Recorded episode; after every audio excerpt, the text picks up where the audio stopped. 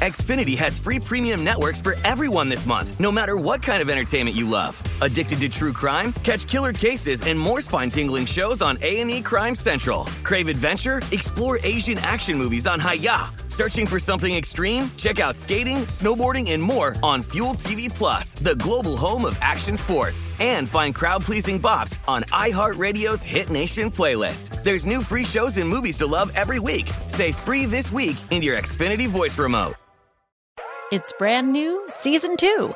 I'm Marissa Thalberg. And I'm Stephen Wolf Bedeta, and we're excited to be back having bigger, bolder, and always real conversations. Straight from the C suite front lines of marketing, media, and more. We have great friends joining from people you may know, like Wilmer Valderrama and Bobby Berk. And people you'll want to know. So grab a coffee or, hey, even an Aperol Spritz and come join us on America's number one podcast network, iHeart. Listen to brand new on the iHeart Radio app, Apple Podcasts, or wherever you get your podcasts. Imagine you're a fly on the wall at a dinner between the mafia, the CIA, and the KGB. That's where my new podcast begins. This is Neil Strauss, host of To Live and Die in LA, and I wanted to quickly tell you about an intense new series about a dangerous spy taught to seduce men for their secrets and sometimes their lives.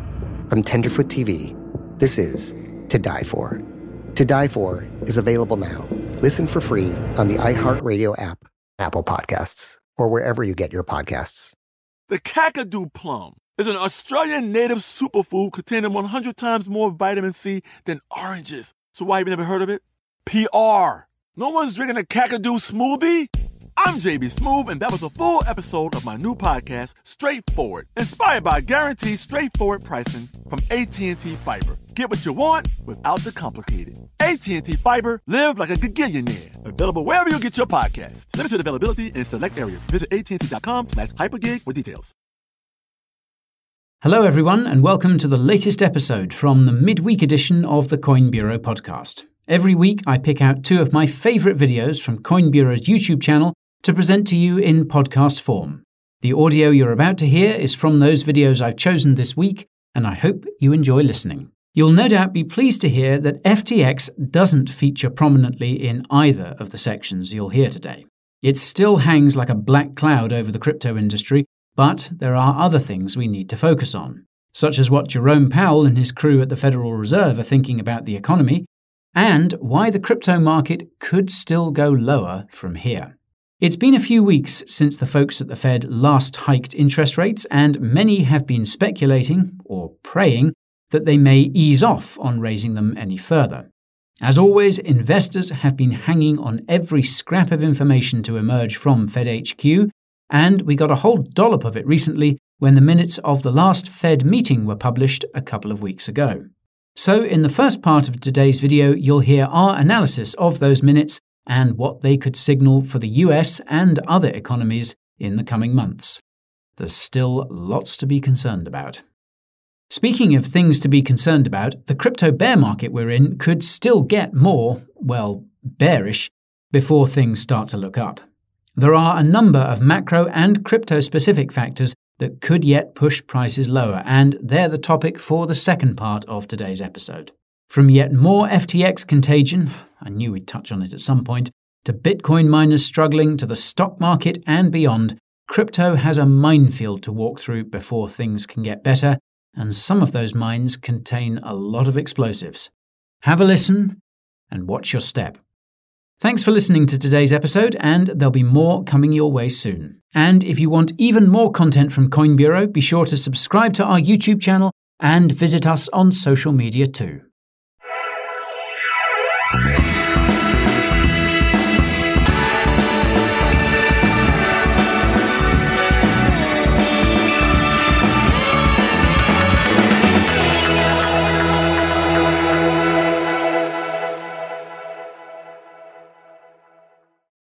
Last week, the Federal Reserve published the minutes, that is, summary of its most recent meeting. The minutes revealed that most Fed officials want to slow the pace of interest rate hikes going forward. The news caused markets to rally on the possibility that the Fed will pivot. The problem is that slowing the pace of rate hikes is not the same thing as lowering rates themselves, and the headlines don't tell the full story. That's why today I'm going to take a closer look at the Fed's most recent minutes, summarize what they say in simple terms, and tell you exactly what it could mean for the markets in the coming months. Okay, let's start with a bit of background. As most of you will know, the Federal Reserve is the central bank of the United States. What most of you may not know is that the Fed itself consists of 12 regional banks that are scattered across the United States, each of which has its own president. As most of you will know, the Fed is governed by seven governors, which include Fed Chairman Jerome Powell. What some of you may not also know is that the central bank's monetary policy is decided by the Federal Open Markets Committee, or FOMC. The FOMC consists of the Fed's seven governors, the president of the New York Fed, and four of the other presidents of the Fed's other regional banks. The regional Fed presidents who sit on the FOMC change every year, save, of course, for the president of the New York Fed, who has a permanent seat. In theory, each member of the FOMC casts a vote supporting or opposing the committee's decision on whether or not to raise or lower interest rates, and the final vote determines the rate hike. In practice, however, the Fed chairman, in this case Jerome, apparently has the final say. In addition to Jerome, the FOMC currently consists of the following personnel Fed governors Lael Brainard, Michael Barr, Michelle Bowman, Lisa Cook, Philip Jefferson, and Christopher Waller. New York Fed President John Williams, Boston Fed President Susan Collins, St. Louis Fed President James Bullard, Kansas City President Esther George, and Cleveland Fed President Loretta J. Mester. I'll quickly note that Michael Barr actually wrote the law that created the position of Vice Chair for Supervision, which he now holds. Michael seems to be intent on using the laws he wrote in the aftermath of 2008 to crack down on crypto. More about that using the link in the description. Now, all 12 FOMC officials were present at the Fed's last meeting. This is in addition to around 50 other academics and economists who work for the Fed, including members of the Fed's other regional banks. The FOMC's last meeting took place on the 1st and 2nd of November. To clarify, the minutes of these meetings are not released until around three weeks after the meeting in question takes place. This is presumably to give the markets guidance about interest rates between Fed meetings, which occur around every six weeks. Obviously, what investors look for in the Fed's minutes is evidence of the central bank's plans regarding interest rates. Every single word is scrutinized to see if the FOMC is being hawkish, i.e., planning on raising interest rates, or dovish, i.e., planning on lowering them. As almost all of you will know, raising interest rates tends to cause markets to crash, whereas lowering them tends to cause markets to rally. Because markets are forward looking, assets tend to react immediately to the Fed's minutes, even though the rate hike or rate cut hasn't actually happened yet. So, with that background under your belt, let's see what the FOMC had to say. The first part of the Fed's meeting was a quote, ethics discussion, wherein Fed Chairman Jerome Powell reminded everyone present to be on their best behavior. In other words, no sharing of insider information, no insider trading, and make sure to report all your investments. Nudge, nudge, wink, wink. With that bit of business done, the second part of the meeting was about rate hikes. FOMC officials discussed how they're planning to raise interest rates higher than they had planned in September, something that Jerome had told the public in the Fed's subsequent press conference. We actually summarized Jerome's press conference too. That will also be in the description. Now, one thing that Jerome didn't tell the public during his press conference was that most FOMC officials see a 50 basis point hike as being appropriate at the Fed's next meeting. For context, the Fed has been aggressively raising rates at 75 basis points a pop for the last few months. This basically confirms what Jerome denied, which is that the Fed is planning on slowing the pace of rate hikes. As I mentioned in the introduction, this caused markets to rally across the board, except for crypto because it was busy getting wrecked by the FTX Alameda situation. The FOMC also mentioned the blow up in UK government bonds in September and cautioned that the early warning signs of a similar event are starting to emerge in the US, namely low liquidity. The FOMC also touched on how other currencies are collapsing against the US dollar, but didn't have much to say on the matter. What's interesting is that the FOMC reveals that the Federal Reserve and other central banks are actively losing money due to higher interest rates.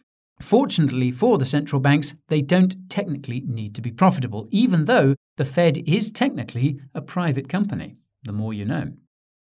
Now, the third part of the Fed's meeting was about the economy. The FOMC officials discussed the surprisingly positive GDP print for Q3 in the United States, the continually tight labour market, and the increase in the Personal Consumption Expenditures Index, or PCE, the Fed's favourite inflation gauge.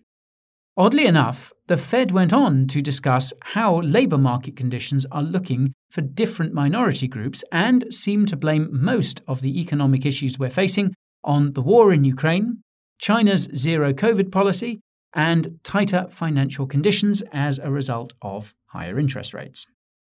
The FOMC also touched on the rising inflation in other countries caused primarily by disruptions to energy supplies. They noted that foreign central banks have raised interest rates to try and fight this inflation, but have slowed their rate hikes as they realize there's only so much demand they can destroy.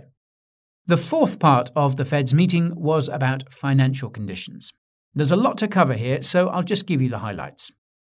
First, the FOMC seemingly took issue with the recovery in the stock market that started in mid October. This would make sense, as it's essentially the markets challenging the Fed. Second, investors have been selling off foreign assets and deploying that dry powder into US assets, mainly US government debt. This makes sense given that US government debt is providing increasingly higher interest rates and is also considered to be the safest asset in the eyes of institutional investors. This phenomenon of money flowing into the United States is actually part of the so called dollar milkshake theory proposed by an increasingly popular macro analyst named Brent Johnson. The TLDR is that most of the world's money will flow into the US as foreign countries and currencies collapse. You'd think that this would be incredibly bullish for the US dollar and US assets, and it will be for a while. The thing is that the dollar milkshake theory ends with the US dollar and US assets collapsing too. Note that this process will take many years and possibly decades to play out, assuming Brent's theory is true. Now, the third thing that caught my eye in the FOMC's financial overview was the rapidly rising interest rates on credit card debt in the United States. This is concerning because credit card debt in the United States recently hit an all time high of over $930 billion. I reckon 1 trillion is just weeks away. This relates to the fourth takeaway, and that's that the housing market continues to slide on the back of rising interest rates and that banks are becoming less eager to lend to consumers. This is essentially true of auto loans and credit card related loans, which is understandable given the statistic I just mentioned.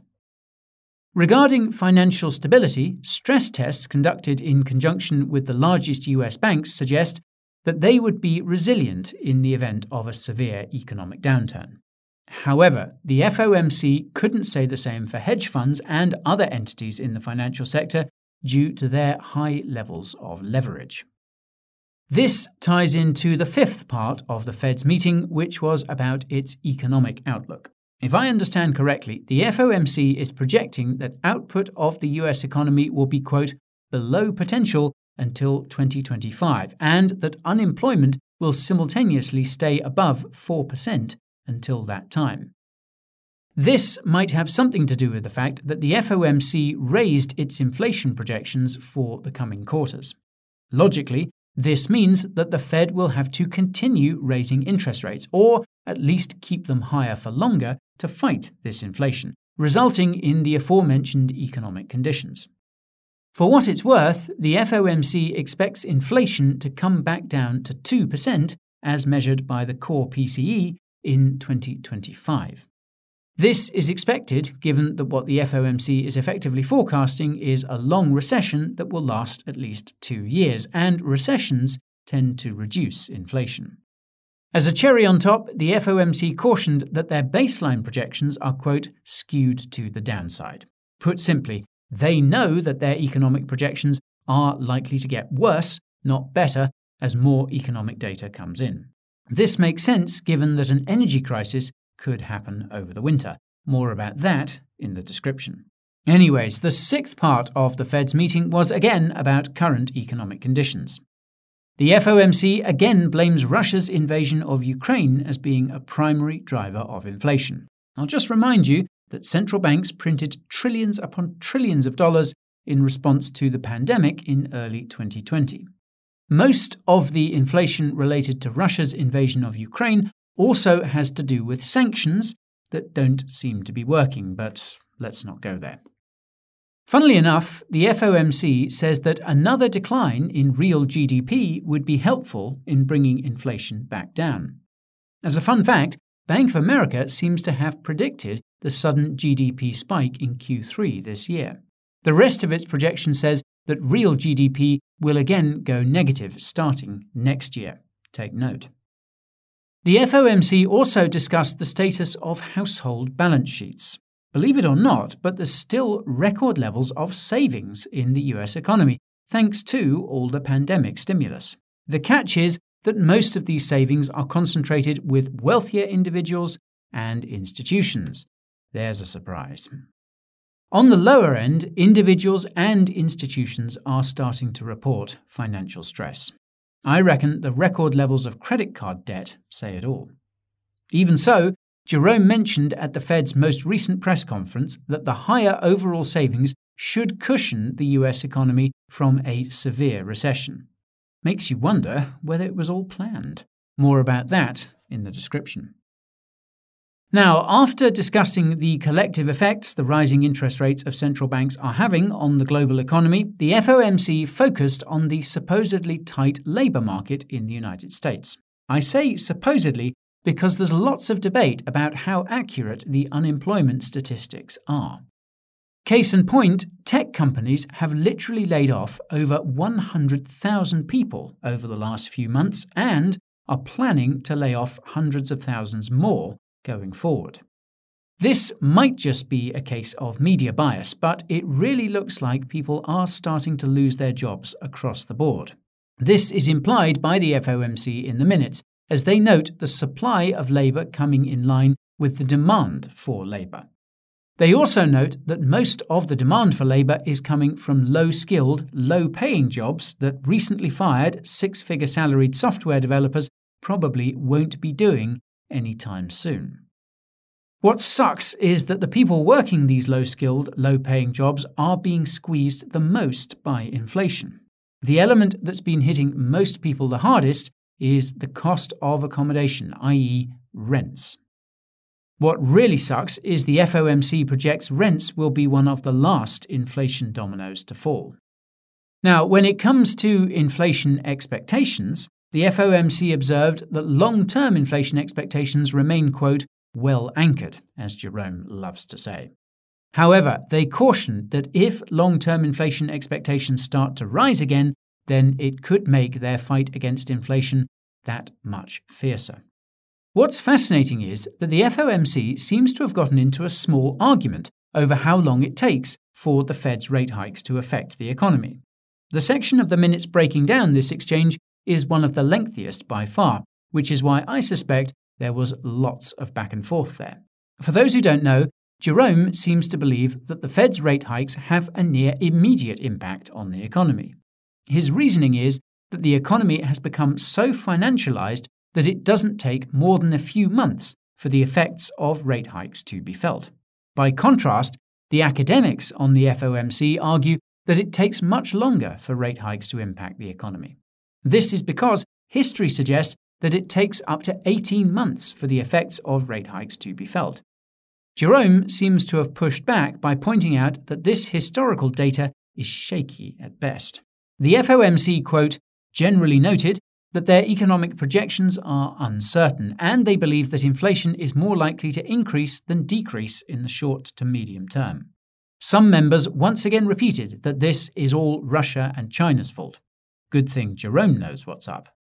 In terms of US Treasuries, the FOMC once again acknowledged that markets for US government debt are lacking liquidity but remain, quote, orderly. If you're wondering why liquidity is important, that's because high liquidity means that you can sell a large amount of an asset without moving its price. Now, I couldn't help but notice that some members of the FOMC, quote, noted the risks posed by non bank financial institutions amid the rapid global tightening of monetary policy and the potential for hidden leverage in these institutions to amplify shocks. I see you, Michael Barr. The FOMC went on to agree on raising interest rates by another 75 basis points and patted themselves on the back for raising rates so aggressively. They agreed that the labour market is tight, at least on paper, and that means they can continue raising interest rates while claiming the economy is fine. After repeating the mantra that the Fed is committed to bringing inflation back down to its 2% target, the FOMC reiterated that they want to slow the pace of rate hikes. This is because they want to see how much the already high interest rates will affect the economy and don't want to risk breaking something. Now, the last part of the Fed's meeting was about the FOMC's monetary policy decisions. This part of the minutes mostly repeats everything from the previous sections. I couldn't help but notice that the wording is almost identical to what Jerome had said during his press conferences. Copy paste is a powerful tool indeed. In all seriousness, the FOMC agreed that it must make it clear to the public that it will continue to monitor incoming data when it comes to future rate hikes. It seems that this is not being underscored enough because what's currently being priced in by investors is that the Fed will pause and then pivot. In any case, the FOMC also agreed to continue selling assets off the central bank's balance sheet. If you watched our video about Jerome Powell's testimony to politicians, you'll know he tacitly admitted that this balance sheet runoff will eventually lead to higher interest rates. Also, something nobody is noticing.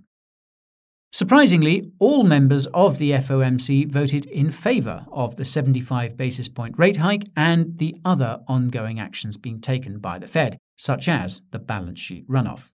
This is surprising because it suggests that even the more dovish members of the FOMC realize that inflation will stick around for a while. This brings me to the big question, and that's what all this means for the markets in the coming months. In short, it could really go either way. From where I'm standing, the Fed has made it clear that it will adjust interest rates in response to inflation and employment statistics. In case you haven't noticed, things aren't looking too good on the inflation front. Large amounts of stimulus, supply chain issues caused by pandemic restrictions, and yes, the war in Ukraine and China's zero COVID policies all look like they're going to keep inflation high. The most inflationary factor, however, seems to be the reshoring of supply chains. The disruptions to supply chains caused by all the above has pushed many countries to start bringing manufacturing back within their borders, especially the manufacturing of microchips. If you watched our recent video about Goldman Sachs' analysis of the Fed's 2% target, you'll know it's possible that we will be entering a prolonged period of higher inflation as a result. This begs the question of whether the Fed would accept a 3 or 4% inflation rate, and the answer currently isn't clear. On the employment side, things are looking kind of sketchy. I am by no means an expert in employment statistics, but I've been hearing in many macro podcasts that these stats are calculated in questionable ways. The same is true of inflation statistics, but we all knew that already. This begs the question of just how much the books can be cooked to convince the American public that the job market is doing just fine, or rather, how hard the FOMC can squint at the numbers until they see what they want. I reckon it'll be hard to keep up the illusion when the average person's own lying eyes start to notice that everyone around them is losing their job. I'm sure the fact checkers will come in with full force on that one, but so long as free speech on Twitter exists, the truth will find its way out. Thanks, Elon. In sum, then, it's going to be a very uncertain few months for both the Fed and, therefore, the markets. Assuming the Fed follows through on slowing the pace of rate hikes and pausing sometime early next year, we could finally see some recovery rallies in stocks, cryptocurrencies, and other assets.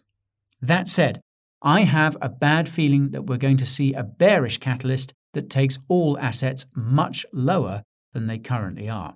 A catalyst that will shake retail investors to the core and cause institutional investors to run screaming into the arms of the Fed. Let's hope I'm wrong about that one. Xfinity has free premium networks for everyone this month, no matter what kind of entertainment you love. Addicted to true crime? Catch killer cases and more spine-tingling shows on A&E Crime Central. Crave adventure? Explore Asian action movies on Hi-YAH. Searching for something extreme? Check out skating, snowboarding, and more on Fuel TV Plus, the global home of action sports. And find crowd-pleasing bops on iHeartRadio's Hit Nation playlist. There's new free shows and movies to love every week. Say free this week in your Xfinity voice remote. This is Neil Strauss, host of the Tenderfoot TV True Crime Podcast, To Live and Die in LA. I'm here to tell you about the new podcast I've been undercover investigating for the last year and a half. It's called To Die For. Here's a clip.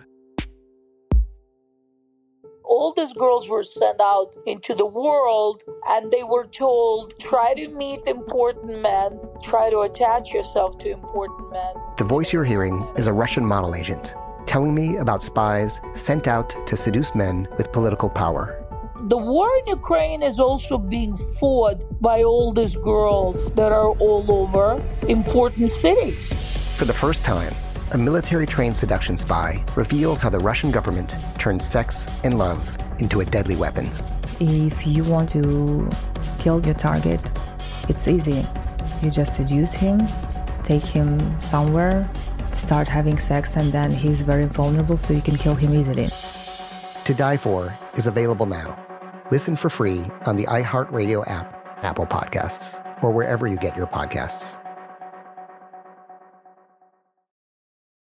Oh, hi, I'm Rachel Zoe, and I'm back for another season of my podcast, Climbing in Heels. You might know me from the Rachel Zoe Project, or perhaps from my work as a celebrity stylist. And guess what? I'm still just as fully obsessed with all things fashion, beauty, and business. My podcast, Climbing in Heels, is all about celebrating the stories of extraordinary women, and this season, we're taking things up a notch. I'll be talking to some incredible women across so many industries, from models and beauty industry stars to doctors, entrepreneurs, and TV personalities.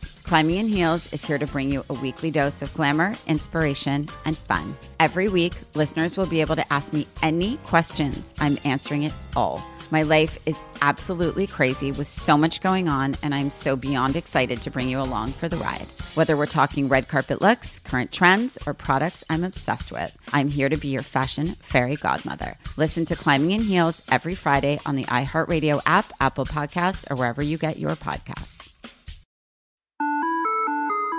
Hi there, I'm Bob Pittman, Chairman and CEO of iHeartMedia. Welcome to Math and Magic Stories from the Frontiers of Marketing.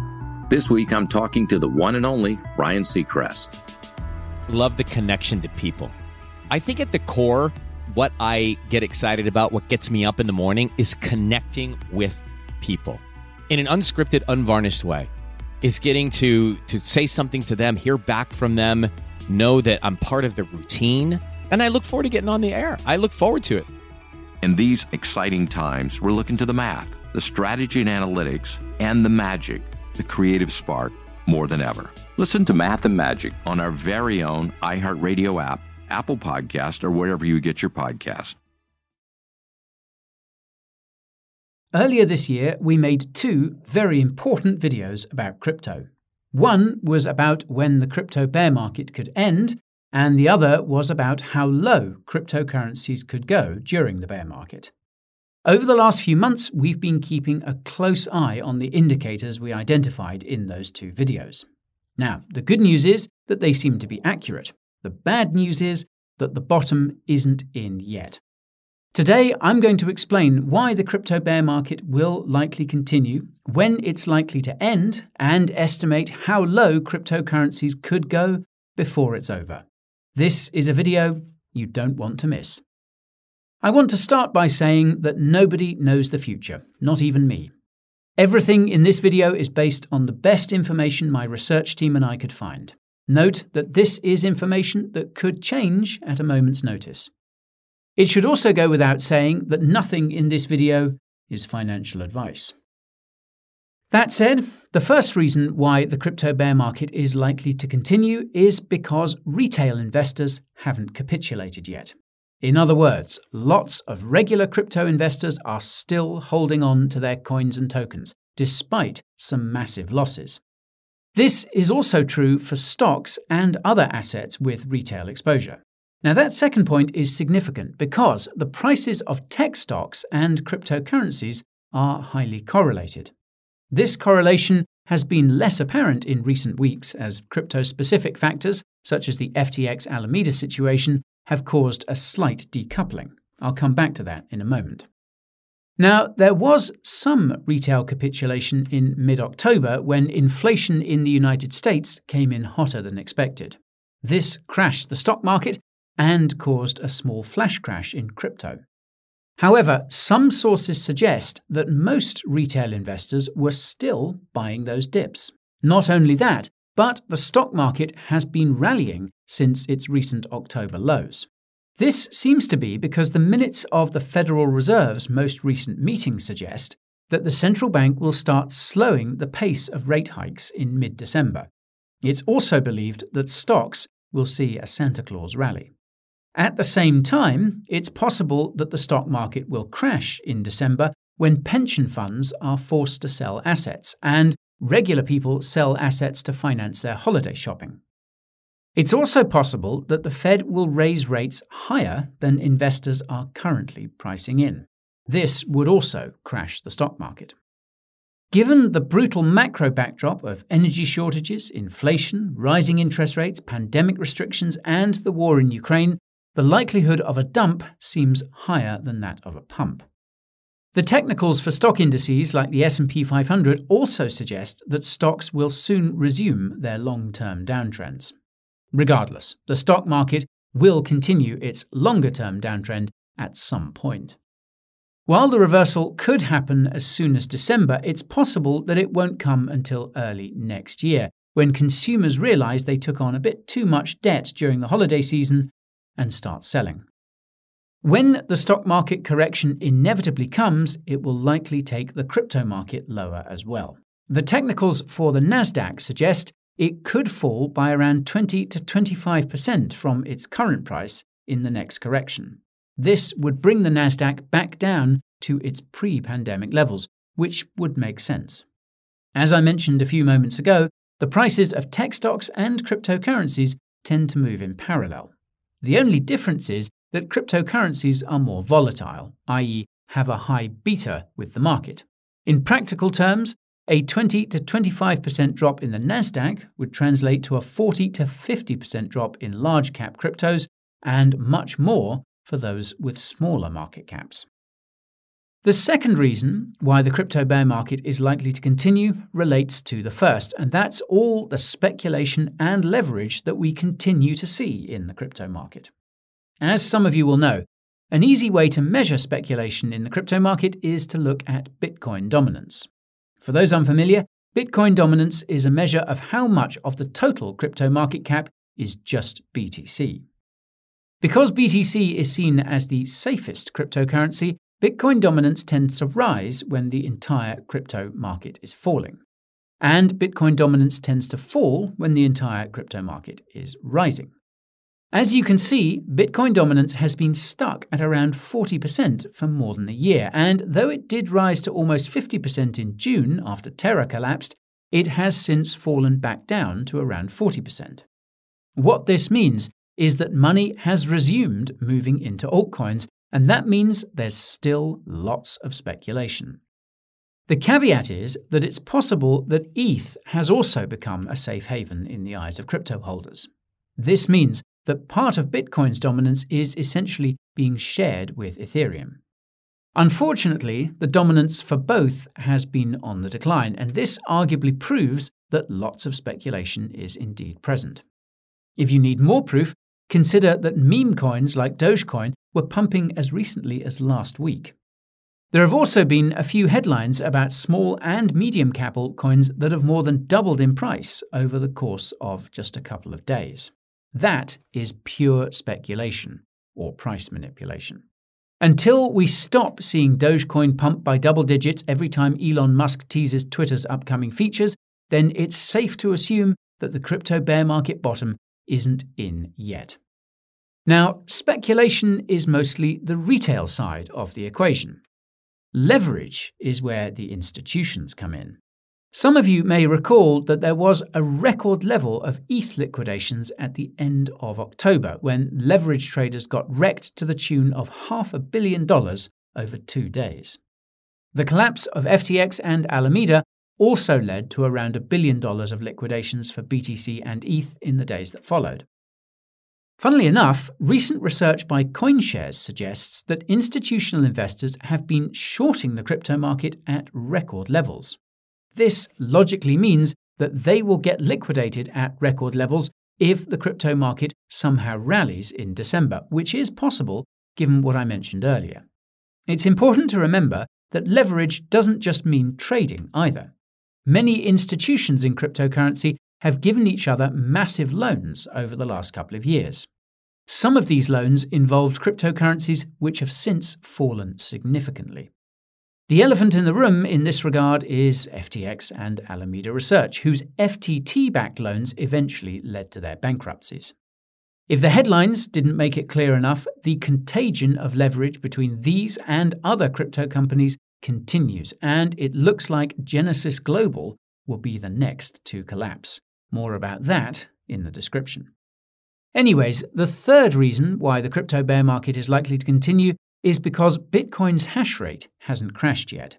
For context, Bitcoin's hash rate has historically fallen by between 40 and 50% around the time that BTC hit its bottom, and of course, BTC leads the rest of the crypto market. Bitcoin's hash rate collapsing around BTC's bottom makes sense on both sides of the cause and effect relationship. If BTC's price falls, then it becomes unprofitable to mine BTC. This forces the least profitable Bitcoin miners to shut up shop, which causes Bitcoin's hash rate to fall. As some of you may have heard, lots of Bitcoin mining companies are starting to struggle, particularly the publicly traded ones. To give two examples, in late September, Compute North filed for bankruptcy, and in late October, Core Scientific warned it was on the brink of doing the same. This is because the average cost of mining a BTC is currently around 18k, and the BTC price is below that at the time of shooting. This means that most Bitcoin miners are losing lots of money and have likely been selling lots of their existing BTC to stay afloat. This is evidenced by Glassnode's miner net position change indicator, which suggests Bitcoin miners have been aggressively selling BTC since its price dropped below 20k. It's possible that this selling has suppressed BTC's price, but it's probable that most of this BTC is being sold over the counter or OTC. If you watched our video about Bitcoin miners selling BTC, you'll know that the lowest price BTC can go before the Bitcoin blockchain is at risk is 8K. The thing is that this was back in August when Bitcoin's difficulty was 20% lower, and it therefore required much less energy to mine one BTC. What this means is that the lowest price BTC could go before Bitcoin itself is in trouble is now just under 10k. However, this assumes that the Bitcoin difficulty will stay the same or increase.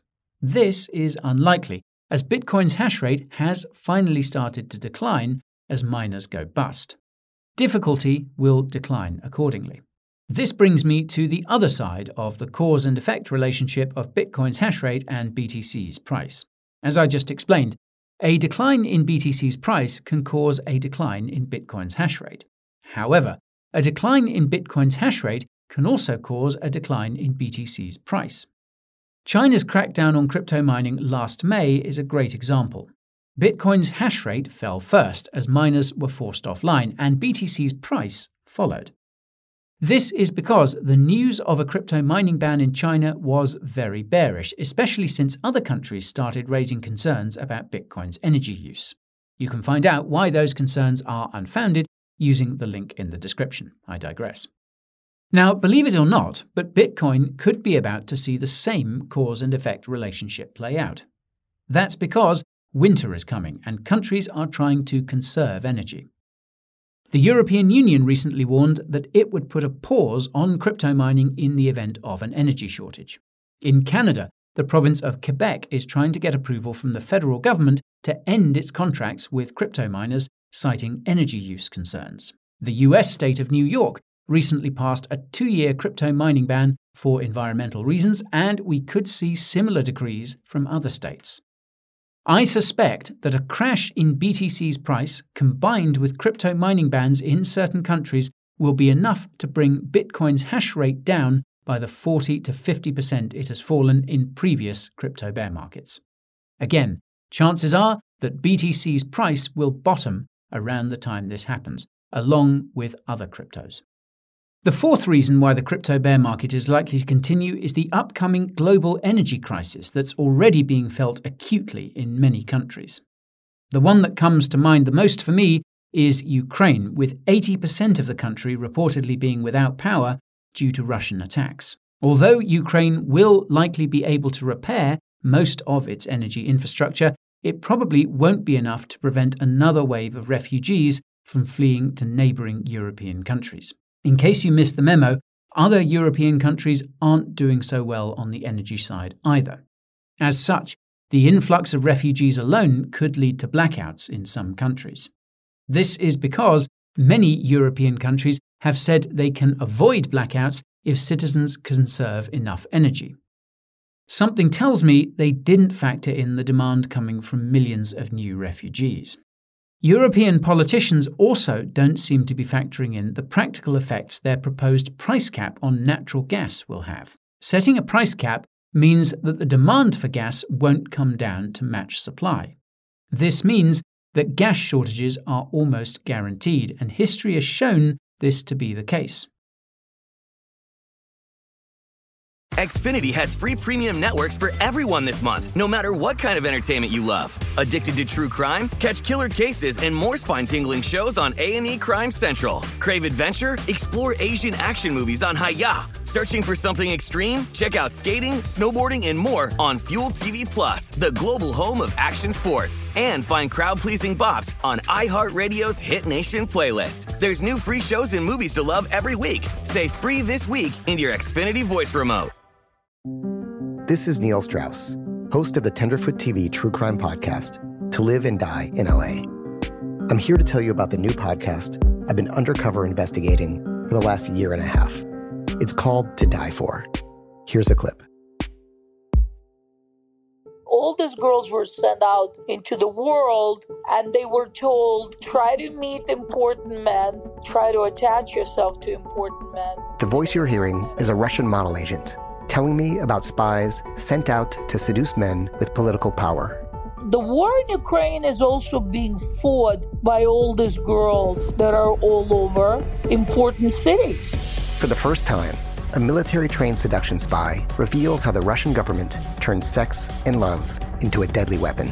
If you want to kill your target, it's easy.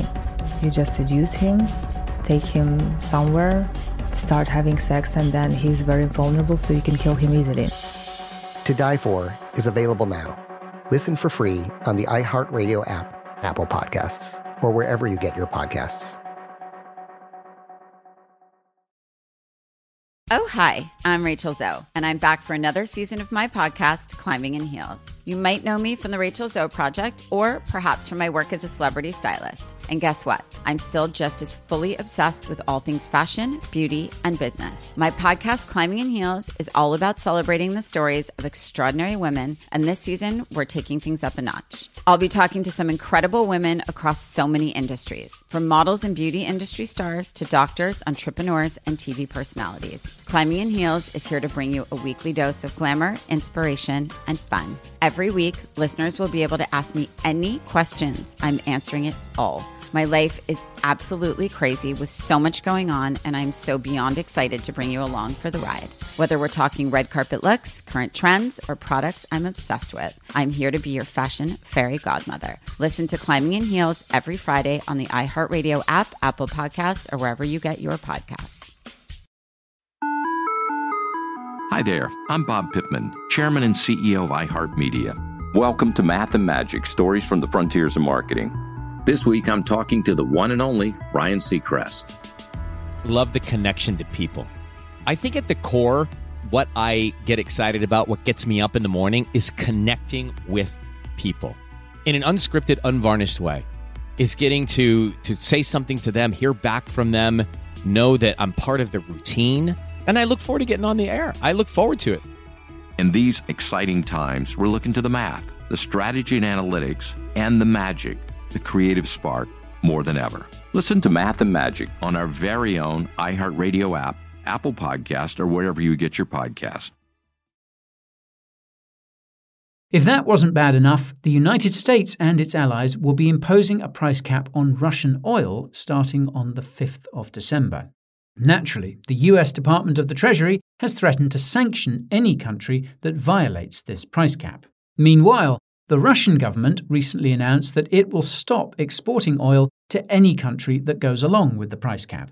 This means that the countries that comply with the price cap could soon be short on oil, and this comes at a time when OPEC has cut global oil production already. On the demand side of the equation, meanwhile, we have the United States, which will soon be looking to refill its strategic petroleum reserve, which has been emptied by the current administration in a bid to keep inflation low. Many investors are also expecting China's economy to open up again sometime early next year. The recent protests against the CCP's pandemic policies suggest China's reopening could happen much sooner than initially expected. If it does, it will create a massive surge in manufacturing related energy demand. These and other factors will cause energy prices around the world to skyrocket over the winter. This will do direct damage to the economy in the form of higher prices, and it will do indirect damage to the economy in the form of higher interest rates from central banks trying to fight inflation. Obviously, it's difficult to see how the crypto market could go in any other direction but down in these kinds of conditions. Never mind the crypto mining bans, there will be millions of people selling everything they can to keep the lights on in their homes and businesses.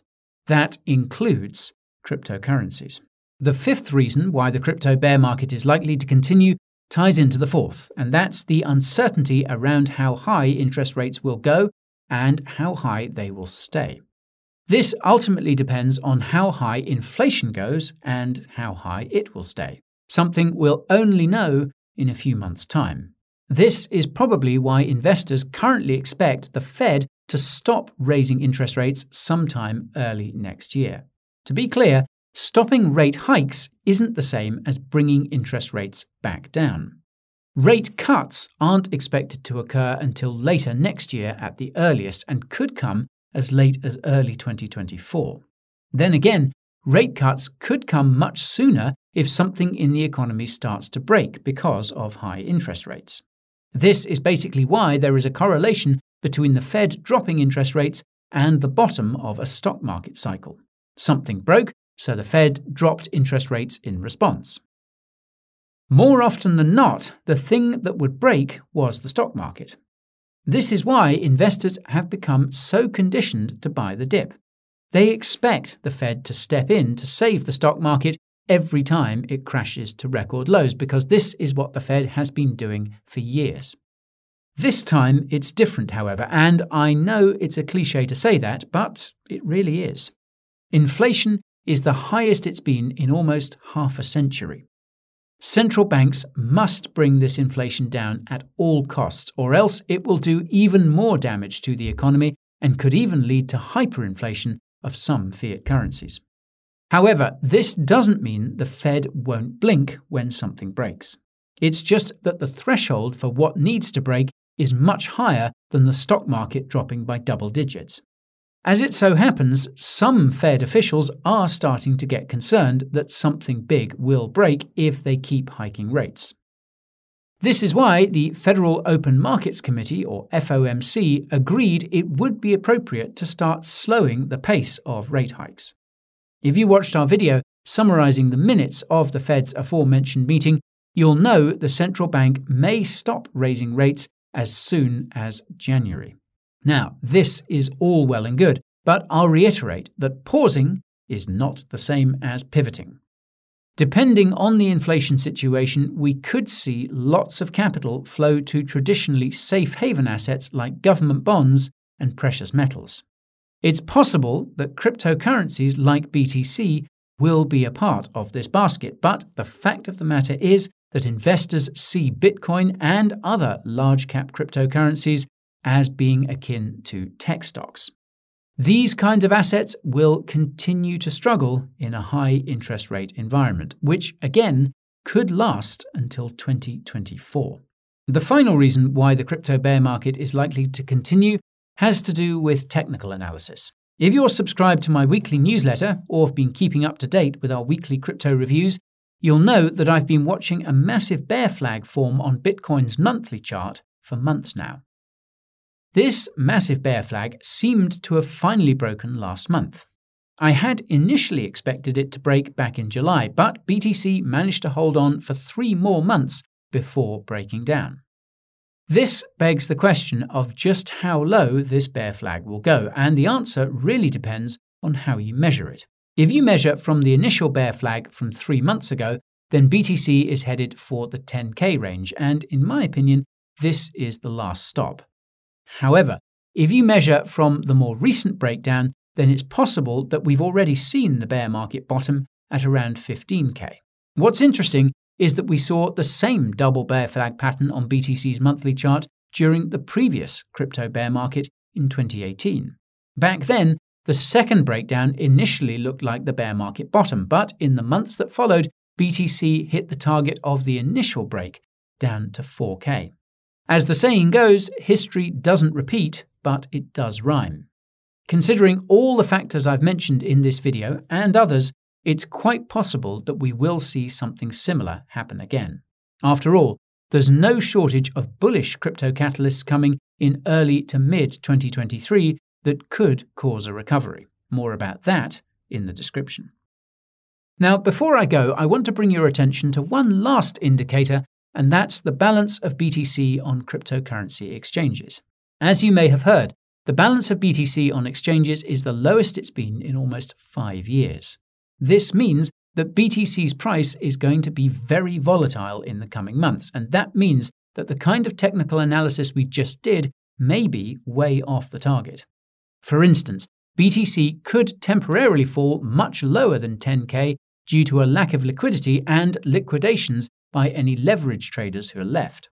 This means that you need to be extremely careful if you're planning on trading cryptocurrencies in the coming months.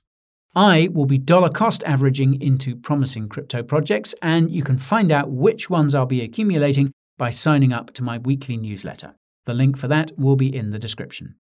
Anyways, thank you so much for watching, guys, and I will see you next time. Thank you so much for listening to the Coin Bureau podcast. If you'd like to learn more about cryptocurrency, you can visit our YouTube channel at youtube.com forward slash Coin Bureau. You can also go to coinbureau.com for loads more information about all things crypto. You can follow me on Twitter at, at CoinBureau, all one word. And I'm also active on TikTok and Instagram too.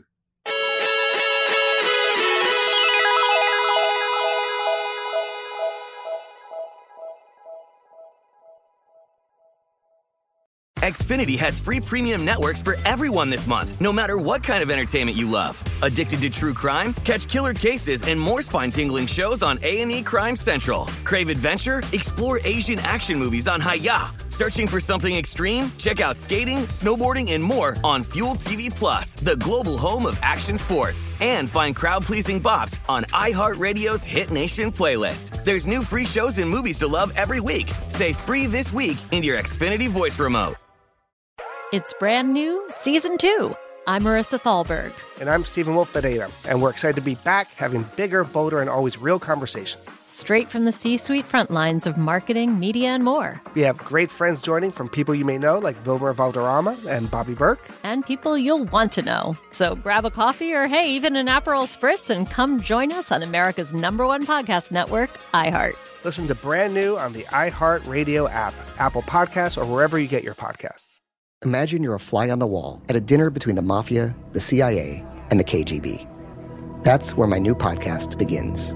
This is Neil Strauss, host of To Live and Die in LA, and I wanted to quickly tell you about an intense new series about a dangerous spy taught to seduce men for their secrets and sometimes their lives.